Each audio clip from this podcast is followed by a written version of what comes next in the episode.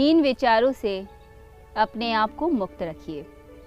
यदि हम हीन विचारों में रहेंगे, अपने मन में अगर गलत विचारों को लेकर आएँगे तो हमारे भीतर नेगेटिविटी बढ़ती चली जाएगी।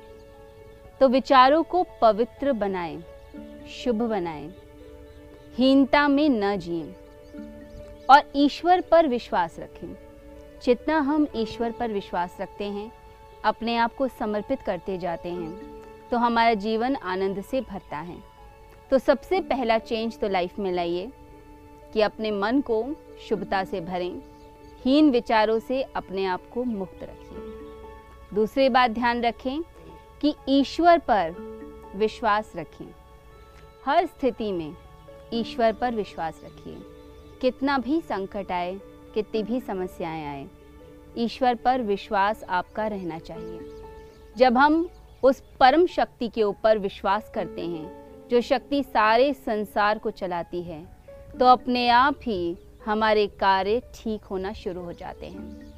वह परम सत्ता, वह ईश्वर, वह ब्रह्मांडीय शक्तियाँ हमेशा चारों ओर मौजूद हैं। वह हमारी बात को सुनती हैं और यदि हम विश्वास के साथ, समर्पण के साथ उनकी तरफ़ चलते चले जाते हैं।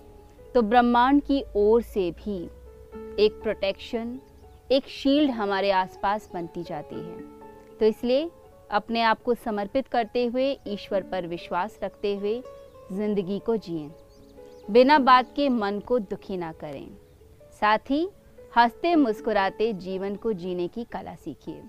बिना बात के रोना, हर समय परेशान रहना इस आदत को छोड़ें। ये छोटे छोटे चेंजेस आप करें और आप पाएँगे कि आपका जीवन सुखमय हो रहा है और पहले से ज़्यादा आप अलग होते जा रहे हैं, बलवान होते जा रहे हैं और मन आपका स्थिर होता जा रहा है। नव जीवन साधना। क्या नकारात्मक विचारों को मन में आने ही न दें? ये हमारे वश में है। क्या तनाव की जड़ें मन में उपजेंगी ही नहीं?